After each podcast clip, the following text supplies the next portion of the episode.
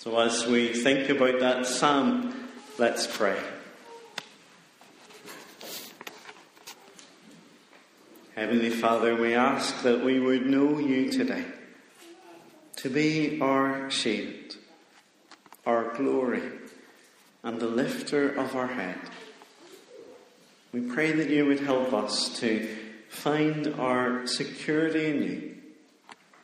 And we pray this in Jesus' name. Amen.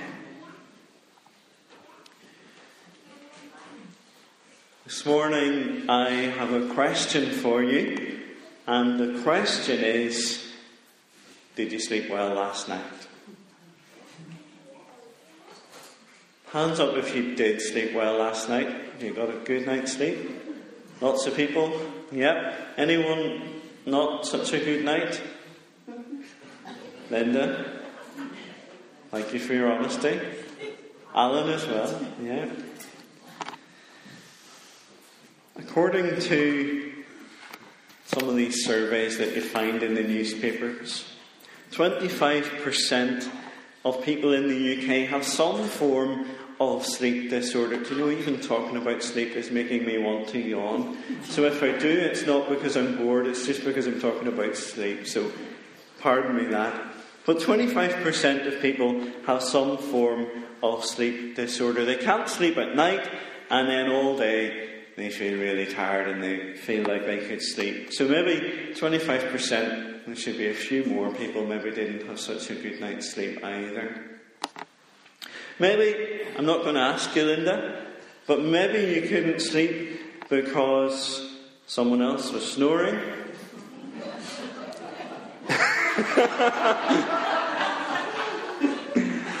As all the ladies seem to look at their husbands at that point. Or perhaps, maybe you've had even worse, maybe you have woke yourself up from your own snoring. That must be really bad for that to happen. Some people have ruined sleep by sleepwalking or sleep talking, and you should sympathise with Lindsay because I do all three. I snore, I talk in my sleep, and I walk in my sleep. So do pray for her. But sometimes not being able to sleep is more serious. Perhaps you can't sleep because of a worry that you have. You just can't seem to switch off. You're always thinking about it. You're always worrying about it. In our psalm today, and it would be great to have it in front of you, uh, ready to look at, David describes his night's sleep. Look at verse 5. He says, I lay down and slept. I woke again, for the Lord sustained me. And you might be thinking, well, you know, that was all right for David. David was a king. He was uh, probably in his royal palace with a four poster bed and a comfortable mattress and a nice duvet. Of course, David was sleeping well. And you think to yourself, if I was in Buckingham Palace, I would have a great night's sleep as well. But these Psalms that we're looking at this summer are Psalms from David's life. They're all written in response to events that David was living through. And when we read the title of the psalm, the, the little tiny capital letters that you see at the top of it, we see that David wasn't lying in his palace. David wasn't even in the city. David was on the run. It says, a psalm of David when he fled from Absalom, his son. David was king in Jerusalem, but his son Absalom had risen in rebellion against him. Absalom comes towards the city, and David and all the people in the city with him, they run away. He flees. Everyone seems to have turned against him. I need some help this morning. I need someone to be David. Anyone want to be David? Mark?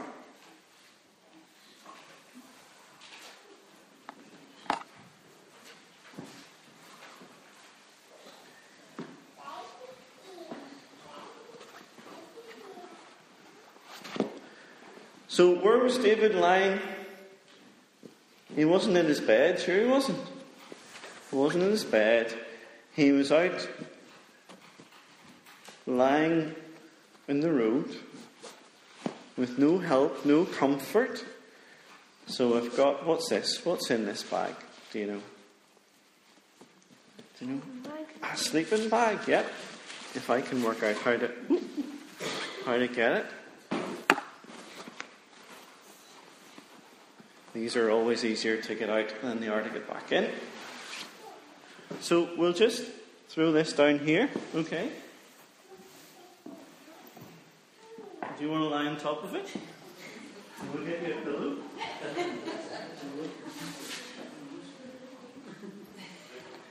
There you are. Now, Mark's the only person who's allowed to sleep today in church. No one else. So, you have a sleep there. Is that okay? Yeah? You can at least pretend to close your eyes. Brilliant. Now, David is here and he's sleeping, but do you think he would sleep well? What does verse 1 say? Here's how desperate David's situation is. It says this O Lord, how many are my foes?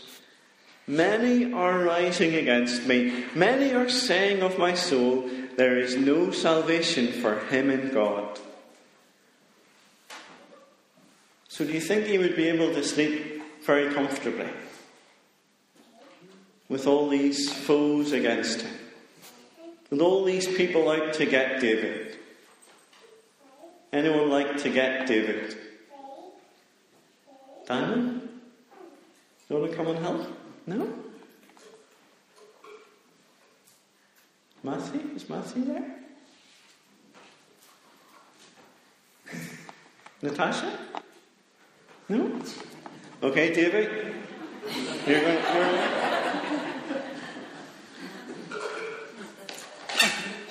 There you are. So you go about halfway down and face up the way. So Mark, how well do you think you're going to sleep? Davy has a big sword, but Davy's not on his own. All the rest of the people in church as well are your foes. And they're all shouting, what did the people in the story shout? Absalom is king. You see, we don't want David anymore. David, no, we don't like David. So after three, one, two, three, Absalom is king. Now, how well do you think you would sleep? Not very well. Because Davy's getting a wee bit closer. And he has that big sword, and he wants to put it into King David. Now, how many are my foes? Many are rising against me. It's as if David looks behind him and he sees the crowd following Absalom, many foes, many risen against me. And if it goes on numbers, David is finished. All these people are against him. They're all out to get him, and they reckon that God doesn't want him in either. You see, verse 2 Many are saying of my soul, there is no salvation for him in God. So picture yourself in David's position. You've had to flee. You've only got a small band of followers. And evening comes. It gets dark. You have to stop. You're not lying in your palace, you're lying on the ground. Do you think you would sleep? Would you not be lying awake, listening for the sound of the army coming? Do you think you'd be able to sleep for fear of what might happen? So, look at the psalm again. Look at verse 1 and 2. This desperate situation. And then look at verse 5. How David says, I lay down and I slept. I woke again, for the Lord sustained me. How do we get from verses 1 and 2 to verse 5? Well, we have to go through verses 3 and 4. And as we do, we also notice that extra little word at the end of verse 2 Selah.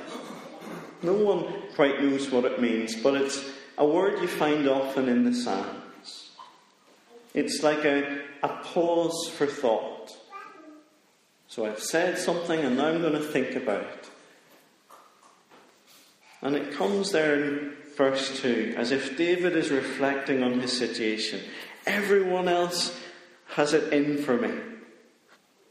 Many are against me, many are rising against me, many are my foes. Verse 3 But you, O Lord, are a shield about me, my glory and the lifter of my head. Here's the reason David could sleep so well, even with all those people out to get him. He knows that the Lord, the promise making, promise keeping God, is three things. And I need someone to help me. Would anyone like to come and help?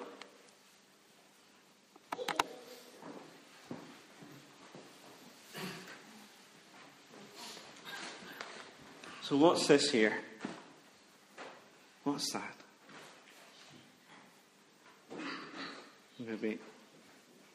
Do you know what that is? A Shield. A shield. Brilliant. And how do you use a shield? Maybe if you put, slip one arm through, that's it, and then hold that, and then hold it up. That's it. Turn around so everyone can see. So Daniel has a shield. Brilliant. And where does the shield need to be? To protect David. To protect this, sorry, to protect Mark from David. That's right. Where does it need to be? You need to be in between them, don't you? So you move. That's it. That's brilliant. So if anyone comes to attack, as Davey's going to do now, gently, the shield is there to protect. Brilliant. And Davey's got fed up attacking and knows he's beaten. so King David knows that God is a shield, that God protects him, that God won't let anything through to harm him and cut him off. David says, You, Lord, are a shield about me, my glory. The one who David delights in, the one whose opinion really matters. And the Lord is also the lifter of my head. With all these people uh, against him, with all his worries and all his woes, David's head must have been down. But God lifts his head and gives him strength and grace and purpose. And how does David know this? How does this work out in his life? He, we see it in verse 4. I cried out to the Lord, and he answered me from his holy hill. The holy hill was Jerusalem, the place where uh, the Ark and the Covenant stayed, the place where the tabernacle was, where the, the temple would be built in Solomon's day. David has left the city. David has left that place, and yet the Lord still hears, and the Lord still answers, and the Lord still acts on his behalf. You see, when you know that God is in control, when you know that God is in charge, when you know that God is for you, then you don't need to fear anyone or anything. So, even on that rough ground outside Jerusalem, David had a good night's sleep. He did it because the Lord sustained me. And do you see how he keeps going in verse 6? I will not be afraid of, any, of many thousands of people who have set themselves against me all around. David isn't trusting in his own strength. David isn't thinking that I can do it by myself. David's trust in it is in his shield, his glory, the lifter of his head. And so he calls God to action. Arise, O Lord, save me, O God, for you strike all my enemies on the cheek. You break the teeth of the wicked. It's God who will save. It's God who will deal with David's enemies, striking them on the cheek and breaking their teeth. Then they won't be able to bite. They won't be able to speak out those accusing threats. Verse 8 brings the psalm to a close and shows us the message of the psalm in one little easy to remember sentence. Despite the big problem that David had, despite all the people being after him, David was able to lie down and sleep. But he wasn't depending on himself, he was depending on God because he knew verse 8. He knew the truth of verse 8. Salvation belongs to the Lord. Your blessing be on your people. Salvation belongs to the Lord. David the king knew that in his life. But we also hear another king singing this same song. This king left this very same city on the very same route as he left the city and went up the Mount of Olives in distress.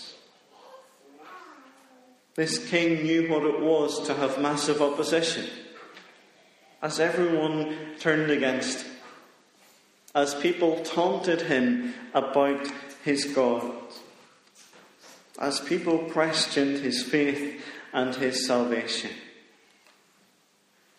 Yet, as he trusted in God, he didn't only pass through a night's sleep, he passed through death. And he woke again because the Lord sustained him. The Lord Jesus has endured the scorn and the opposition to provide his salvation. Jesus is the one who shields us. Jesus is our glory, and Jesus lifts up our head. Because salvation belongs to the Lord, so he provides blessings to his people. And there's another Selah at the end of verse 8. A great reminder to pause and reflect and to take in this great truth before we rush on with the rest of whatever today holds. Do you know the Lord as your shield? The one who protects you? Do you know him as your glory? The one you delight in, the one whose opinion really matters, the one who gives you his glory? And do you know him as the lifter of your head? Doesn't matter what other people might think. It's what God thinks. And He comforts the brokenhearted and gives strength to those who are weak. So when it comes to bedtime tonight, how will you sleep? I hope you sleep as soundly as Mark is here at the front. When the litany of woes begins, when those worries start coming and annoying you, will you join with David in recognizing who your God is? Your shield, your glory, and the lifter of your head. And as you do so, cry out to Him. Cry out to Him. As someone once said, whenever you can't sleep, don't count sheep. Talk to the shepherd. Because he hears you and he loves you. Let's pray.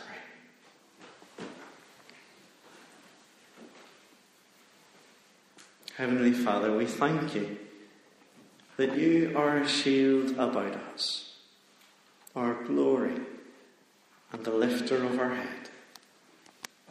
We pray that that would be real and true for each of us today. And we pray this in Jesus' name. Amen.